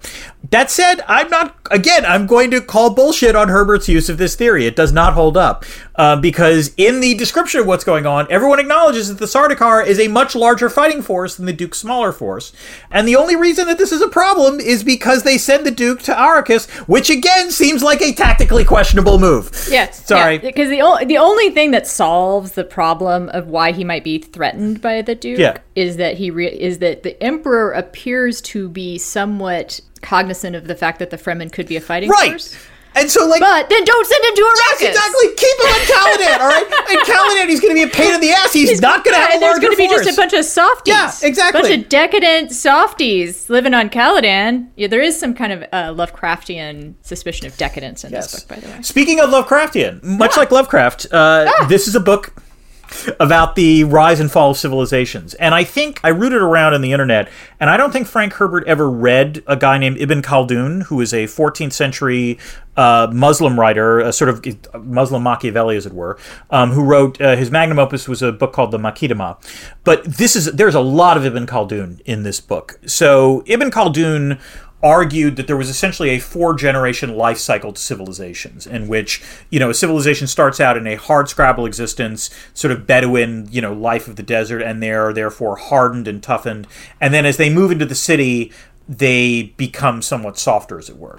But that said, that, that Ibn Khaldun believed that the harsh environmental conditions would lead to a society hardened by the climate and suffused with what is called group feeling, or I believe the Arabic word for this is sabia. I, I apologize profusely if I mispronounce it. As that society, however, shifts from the desert to urban life, they get soft, the group feeling inevitably dissipates, and this certainly fits the sort of description in Dune of what the Emperor is doing. Um, and it'll be it would actually be interesting to know, in sense of reading the future books, whether this also applies to the Fremen, particularly if they actually succeed in terraforming Arrakis. I'm not entirely sure. There is also the theme of weaponized interdependence in this book. yes, Anna. Professor. Yes, yes. I seem to recall this coming up earlier in class. It has. Yes. Yes. Uh, when we were discussing the expanse, allow me to try and remember what that was. See if I can you know, score here. Excellent intervention. Uh, thank you. It had to do with the entry point to the other worlds. That is the choke point. The choke point yes. effect, yes. So the ring gates in the in the in yes. the expanse. In this case, in the case of Dune, it is clearly the spice because it is very clear that without the spice, no one can travel from planet to planet because the Spacing Guild lacks the ability to, to engage in navigation. So, in the world of Dune, control of the melange is the you know network power. So, and I hate to repeat this theme, I don't get why they set the trap for the Duke on this planet. This is the one planet you cannot afford to lose. So, really, really dumb. Yeah, and then there's this the self defeating. If to the extent I think they had a plan, it would be self defeating to like you know, uh, put a chokehold on the supply of spice. Yeah. Like, why would you? It's just a really high risk, stupid strategy. Is all I can say. It, it doesn't yeah, make any it's, sense. And it is funny. Like that sets this whole thing off. All the other politics that follow, right? Are are intelligible and make sense yes. and smart. Which, and I would say the best bits of this book, as far as I'm concerned, in terms of the politics, is there really are is first class stuff in this book on sort of individual leadership, on strategy, and on diplomacy. Honestly, like you know, there's there's there's a lot of it. There was one saying I loved that that you know Jessica repeats at various times, which is beginnings are such delicate times, and there's a lot of interesting sort of you know how does Paul win over the Fremen, and how does the Duke try to win over the Fremen, and, and so forth, and even the negotiations between you know the Baron and the Count and so forth. Like there, there's lots of stuff about that. The Duke's obsession with desert power is legitimately good, and suggests that he was not actually an idiot, and that that was the right way to think about it. Uh, although I will say, in that particular passage, yeah. it it's kind of a little pedantic. It's hilariously pedantic because he goes, "We had air power right. and sea power." And here on this planet, we have desert power. Desert power. But it's the kind of thing a politician would say. Like I could, t- if Joe Biden was on Arrakis, he totally would have said that. Yes, is what I'm saying. Yes, would have think he was like really get, dropping a bomb on you. Yeah, exactly. You know, yeah. it's like wait till I blow in your mind. I've come up with. Exactly. Um, desert power. Right. Okay. But the Duke, uh, and then, then Paul saying, "I mean that literally." Yeah, yeah. Biden. and the Paul and Paul saying, "The people who can destroy a thing, they control it." Legitimately interesting thing. I don't think it's entirely true, but there is a, a significant grain of truth to it. So there is actually a lot of really interesting IR in this book, and I'm very glad as a result that we did that, did this book for the podcast. But this then, of course, leads to another question that I have. Anna? Dan? Did you find a way to point out the evils of capitalism in this book? Dan, this is a book about monopoly capitalism. That go. is what is is about, mm-hmm. right? And I think we can sort of again. So I have the opinion the authorial intent can be jettisoned at some points. But I will really say, mm-hmm. like I think it, you don't have to kind of go postmodern here no. to say that whatever he intended, this is a critique of monopoly capitalism. Yeah. I found a quote on Twitter. I do not remember who said it, but it, it is apropos. Every Marxist I know has put more energy into trying to get me to read Dune than Das Kapital. and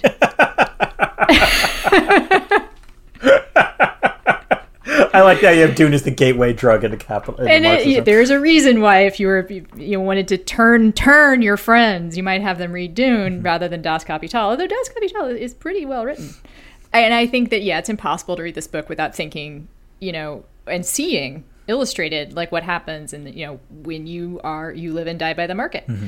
I also think it's really interesting, and again, intention or not, uh, that having spice be the commodity does harken back to real world imperialism, as you know. Mm-hmm. The spices and, and you know exotic agriculture products are real things that, Yeah. that people fought wars over, that, that people were enslaved over. Although I, you know. I mean, I will say, I think it is generally agreed that the the spice in the book is really sort of supposed to be a, a metaphor for oil in terms of the. Well, yeah, but I also think it's interesting that it's like I want to just remind people Oh that no, no, no I, I agree with that, but like there's a there's yeah. a there's a historical like rhyming going on. But again, mostly I'm actually legit impressed that Herbert in the early 60s wrote a book pointing out resource dependence on oil, which was not something that anyone was really thinking about at the time.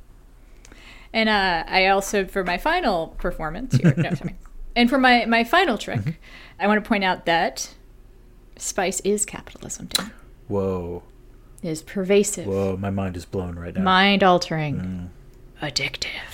Actually, no, this is this is a legitimately great point because one of the things I'm intrigued by in the book is that I don't know about you, I wasn't sure I wanted any spice when I was reading this book. Yeah, book. and I'm also not entirely kidding when I say it that Yeah. way. It is sort of like the perfect metaphor in a way, Yeah. and, and why it works as for oil as Right. well, which is not so much mind altering, but it's pervasive and addictive. But no, but Herbert You makes know. it very like you know Herbert. The, the discussion of spice in the book is fascinating because he makes it very clear: a, it's addictive, and if you have too much of it and then are cut off, you will die. And yet, it's clearly integral for the entire like galactic economy, as it were. But like I, the way he talks about it made it such that it was like you know no this this seemed like I, I prefer coffee to spice um, is the way I would put it. But there is spice coffee. There we go. Actually, that's the one thing that I was like, I wonder what that's like. Is that like a chai? What what would that taste like? I think it probably would be chai. Yeah. That's my, just my guess. Yeah. You remind me Yeah. as far as like your suspicion of taking spice and how might you not you might want to not get addicted to it. The Baron is really proud of how he gets the Duke's mentat, this subtle poison Yes. that if he withdraws the antidote, he'll die. Right. Why not just make him addicted to something or just poison him later? Yeah. Like there's this weird thing of like he thinks he's being so smart, but also not telling the person that you're not poisoning them. Also, he's a mentat. You That don't think seems he's, weird. Also, he's a mentat. You don't think he's going to figure this out for fuck's sake? I mean, you know, it, and also, it turns out to have no meaning whatsoever. right? Like, yet- no, it, it, that was a weird thing where it was like, okay, see Chekhov's gun. Chekhov's gun is right here, and then it doesn't Yeah. matter. Like and he, dies off gestures camera. towards it multiple times. He's like, "Let me tell you about my brilliant Right. plan about this mentat." You know? No, the only And- the only thing the Baron does that I actually did think was clever was the idea that he was going to appoint the really dumb nephew, so with the idea that then Right. Feyd-Rautha would come in and like seem as the more competent Which nephew. seems like that was sort of what the so-called trap was with the Duke. Except the the the same guy, the dumb nephew, Yeah, was know, the ruler of just- Arrakis beforehand as well. So Yeah, like it yeah, made no just- sense. Yeah. Yeah, sorry. Okay. Yeah. yeah. no, no. Dan, we, we have to sort of wrap up our sort of general critique of the book and get right to the point. Okay. Is Dune Mm-hmm. canon or is it fodder? Anna, my vote is for mostly, not entirely, but mostly canon. First of all, it, it- just from a politics perspective, I was, le- as I said, I was legit impressed with Herbert's book because for a book in the early '60s, this is incredibly prescient on resource politics, on environmental politics, and actually a little bit on the politics of the Middle East, which is you know basically how do how do a subjugated people in a part of the world where there is an extremely valuable commodity react. And so there's a lot of stuff that almost seems banal if you read it now because you've, you're familiar with this terminology that I'm sure in the 1960s might have seen particularly, you know, weird or strange. And, you know, I think you get props for, for, for that. Also, I really liked it because this is not a book about the tech per se.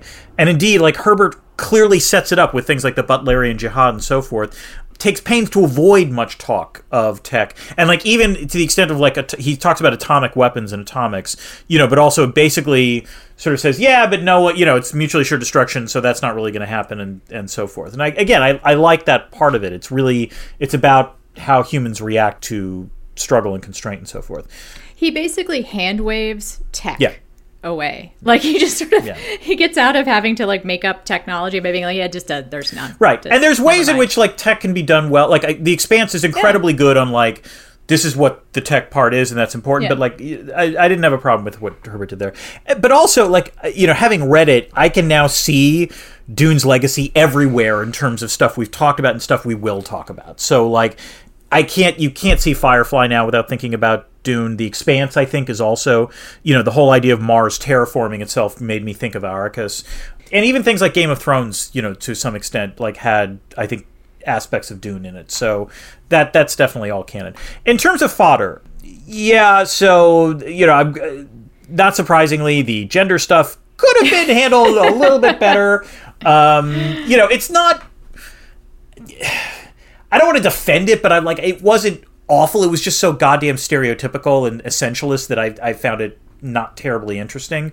But again, like again, in terms of Firefly, the idea of like concubines as being you know escorts or or being like valued, I, I sort of thought about Lady Jessica there, you know, whatever. So, but not the biggest thing in the world. And also, as I said, the the Baron being gay and fat seemed like a big fat stereotype, for lack of a better way of putting it. So yeah, Anna, what about you? Canon or father? Uh, I thought this was an either or question, Dan. Um, so I'm just going to say canon, but yes, with reservations. right. I think you have to mention eugenics as a problem here. All this talk of race consciousness, which I'm willing to forgive, is just a weird term in a way. Yeah, Like, that he's was actually he's talking about the human race. Right, exactly. But there are two eugenics programs happening in this book. One is the Bene Gesserit. Gesserit, Gesserit, and then the Fremen actually are pretty fucking eugenicist about their own people. Like they have this attitude towards life that's like weakest go. Yeah, that's No more. Yeah. Like we will not support anyone that cannot support themselves. Yeah, and also like the whole point of like every the, oh this person's dead. All right, let's divvy up the water. You know, like that was gross. Yeah, Yeah. yeah, yeah. So I mean, it's not as aggressive as the Bene uh, Gesserit, Gesserit, but it's pretty. It's a pretty only the strongest survive kind of look at the world. This might be also like it's not that I disagree with you, but I think part of the this might be where I like it's just bad writing by Herbert because like I know that ev all the criticism of Dune is like there's eugenics. The Bene Gesserit is like a practicing eugenics, and yet in the actual text, it wasn't something that I. It, Oh, it- it's well, referenced, yeah. but it's like not. Eh. Oh no, no, Like, I'm not okay, denying that it, it's clearly there, but it was never fully explained to me, or I didn't feel It's it- not explained, yeah. but like there is reference to breeding a lot. Right. Like it, in, again, once you're kind of looking for it, like um, at some point, I believe it is Paul talking to Stilgar, Mm-hmm. and he's so impressed by Stilgar, he says, "Whence comes such breeding?" Oh god. You know, like which suggests Yeah, fair enough. Actually, I feel bad because I didn't. everyone in this novel thinks that the way that you get to be smart or whatever is because your parents, Right. You know, And I feel bad, by the way, because you- I didn't mention Stilgar in the plot summary, and he's actually a really interesting character. So that was yeah. He is a very interesting character. Yes, you should feel bad, Dan. You should. and the gender essentialism is, I mean, the whole fucking plot Mm-hmm. is based on the fact that women can't do this one thing. This one thing they can't do that for some reason a man can do. yeah. And I th- that also, but if you start to question that, you start to question the whole program because it's like, why couldn't you just figure out how for how how to get it, breed a woman that could do it? you know? Yes. like what exactly is like the Y chromosome thing here that is keeping a woman from doing I'm pretty it? sure Alia could have done it, by the way, if she had grown they, up. they yeah. imply that it's fear by the way Fear is the mind That killer. women are just too scared to go there Yeah. Yeah, i don't know i mean I, I disagree i think there's i think women are made of pretty fucking sturdy stuff if you have to bleed once a month and push out things that go on to grow to be six feet tall like come on I am, like- I am too scared to even like mildly Yeah. dissent from that. I'm going to agree. Yeah. Um, but on the canon side, Yeah. it's just it is just really good. Yeah. Like I've said, like it's just really well written. I've tried to read some of the sequels; they are not as good, Yeah. um, in my opinion. Although I those are ones that are just slow going for me, and maybe I'll try harder. Now, I wanted to read a couple of the lines that I particularly Please liked. do. The undemanding emptiness of her words helped restore some calm. Mm. And I just like the undemanding emptiness of her words is a real powerful phrase. And then this is about Jessica. She felt the chill of the price on their heads, which is again just very. Uh, I'm not reading, and, and then there are longer passages about the desert, which are beautiful. Yeah. You know, it's one of the most vivid books I've read in a long time in genre, especially. I feel like a lot of genre writers, you get to lean on tropes a lot in describing stuff like, oh, it's a spaceship, you know, like it's a desert, whatever. And I mean, Herbert clearly loved ecology and the environment, and he thought a lot about the different kinds of sand, you know, and the different colors they would be. And as you say, it makes it interesting. His pol- that, that makes his politics kind of interesting because it's it's rare that you combine libertarianism with with I guess environmentalism. Well, there is actually a long history of environmentalism, libertarianism, and eugenics that is, tr- you know, uh, has to do with the Pacific Northwest, which, as I'm sure you know, like the state of Oregon was founded as a white state, Yes. um, but also very much an uh, environmentalist settlement. So, anyway, fun stuff to read about there if you're curious. And again, this is ultimately a very satisfying indictment of power and capitalism. You know, like it's funny because I realized at some point in my life that Paul wasn't a hero. Like even without rereading it, like just having more life experience and rethinking who my heroes were. And also having had the experience of rereading The Fountainhead at some point and being like, oh, Anna. Like, oh, 13 year old Anna. You poor thing. Like, No, I, what were you thinking? Um, so I said something on uh, the Discord about how, like, I don't know. I think uh, Frank Herbert's the only person that doesn't realize that that Paul's a monster, and now I know because I've also know, find out more about the you know the sequels. He knows Paul is. A oh monster. yeah, yeah, yeah, yeah. And I think anyone with some degree of subtlety can can see that in this book. Hmm. You know that he may be a sympathetic monster, No, you identify with Paul, particularly in the first yeah, half of the book. but- But but, but but no, no, Lip was right. Yeah. As someone who has not read any of the sequels, and I'll talk about this in a second, but like someone who's not read them, I was like, yeah, this is okay. This seems like a happy ending. It's not going to be a happy ending. That was that was the Well, also when he starts, like they they they actually at first I th- assumed that it was sort of you know uh, inflated legend that the Fremen were you know uh, making their war drums out of the skin of their enemies and Mm-hmm. putting pi- putting pikes on the head. But it turns out it sounds like that's true. That is actually what they're doing, which is gross. yes, You know? yes, and, yeah, and human in some ways. Yeah. Yeah. Dan, do you hear that? Uh, actually, now, now I'm doing like rapping. What I meant to do was imitate the sound of debris Yes. pinging off of our, our ship here, our, our, our podcast ship. We've entered the debris field. Um, is there anything you want to mention that we haven't already talked about? Dan? Just two small things. The first is, is that one of the odder things about the book is the there are quotes from the, in the beginning of each of the chapters, which I think are told from like future histories of the events that we are reading in real time, and they kind of seem like spoilers, to be honest. Like for, in, in the sense of like when as I was reading, it was like, oh, okay, so Paul's clearly going to win, and like yeah, so like you know th- that was a little bit spoiler alert, which I wasn't crazy about. And the second thing is, I'm honestly not sure whether I need to read the sequels or not. Like, should I read the next one? Because it, it's my understanding is is that the quality really starts to deteriorate. But like, would just reading the next one, where I assume Paul turns into a bloodthirsty dictator, be worth like sort of being the mirror image of this one? And I'm honestly not sure. So yeah, spoiler alert for the rest of the Dune series. Yeah, he apparently does turn into a, a bloodthirsty dictator, and also his grandson actually becomes a spiced worm somehow. Becomes a like it's spice a real. worm?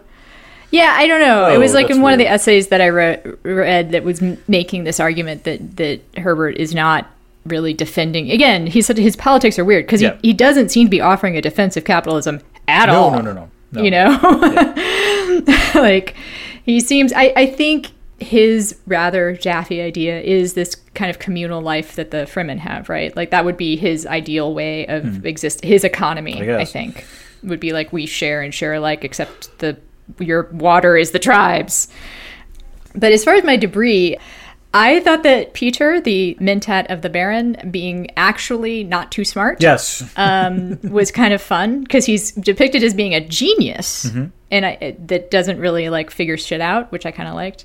It's it's good to have the non-competent villains sometimes. yes. I could have done without the frequent reminders of how bad the Fremen smell. Hmm. Like I felt like okay, all right, I got it. You know, like not a lot of water in the desert. They're not taking baths. Okay, You know, like we don't need to hear like it. You know, the uh, smell of excrement hit his nostrils or whatever. Like, all right, okay. Also, they have bat carrier pigeons or something. Yeah, I was like, I, I kept thinking about it like ravens from like Game of Thrones or owls from. But Harry except they appear to actually whis- they, They actually appear to give communicate, vocal. apparently people speak back, bat. or like I wasn't clear. Yes, yes. Or I think there's something in it, one of the appendixes, I think, that appendices, um, that the you you can briefly change like the vocal structure of the bat like becomes able to speak English, so it just like echoes back the thing that the person said. I don't know. I would have liked more detail. Hannah, I confess I did not Like- actually read all the appendices. I apologize. I didn't do the work. And then, yeah, I guess I just want to say again that Lovecraftian thing is something I hadn't noticed before. Mm-hmm. There's a many asides to decadence being very bad. Yeah. shouldn't have decadence. Um, but speaking of decadence, hot sci-fi summer. This is we're gonna be sci-fi decadent, summer. Dan. It's gonna be. We're gonna indulge ourselves. Oh. This is gonna be some fun stuff. yeah, There's are. no Yeah. slog in hot sci-fi summer. Exactly.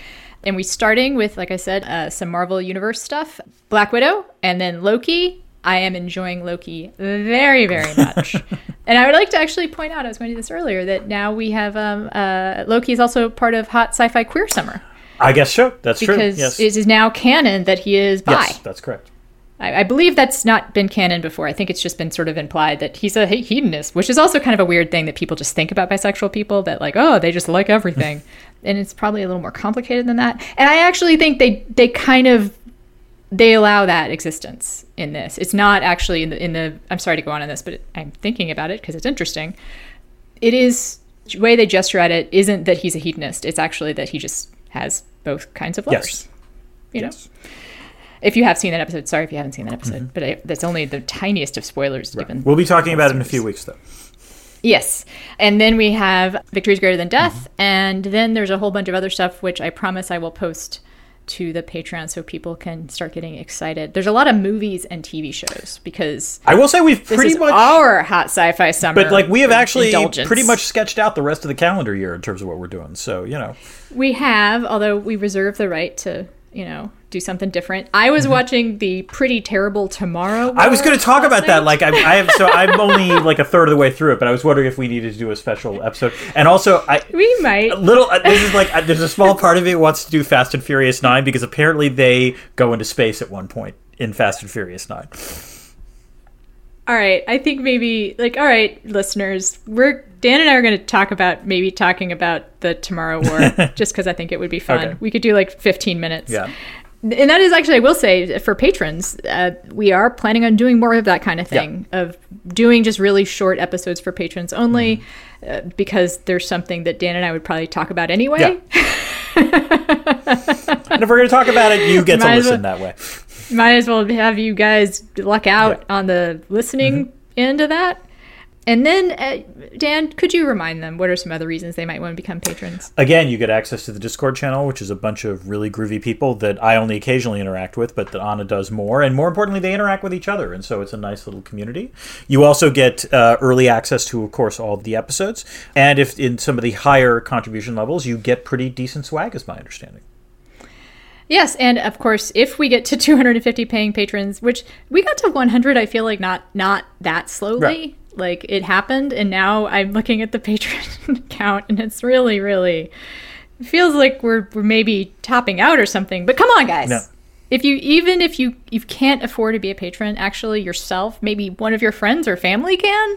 like Maybe you can find patronage to oh, Or become a could be- patron. you- or you could join up. There you Who go. knows? Like I offer that idea. Again, somehow it's split not a split a patronage. I'm going to stress it's not a lot of money. You can be a patron for as little as three dollars a month. So and and we are and we are very much not making money. no. One final excellent reason to become a patron is that if you become a patron, you will help us support Karen, and more importantly, make it possible for Karen to keep her dog Alwyn full of kibble. Yes. And again, I will actually say a little more seriousness. If you can't afford to, to, to be a patron, that's fine. Everyone has mm-hmm. priorities, and maybe two politics wonks talking about science fiction is not a high priority, but you still like the show. Rate and review Yes. us. Um, do tell your friends and neighbors. We just love ha- that people care Yeah. and that want to hear this. So, very much appreciate everyone who's listening right now, for sure. And um, we're excited about doing more with this show, and we're excited about Hot Sci Fi Summer. And Dan, until next time. Keep this channel open for more.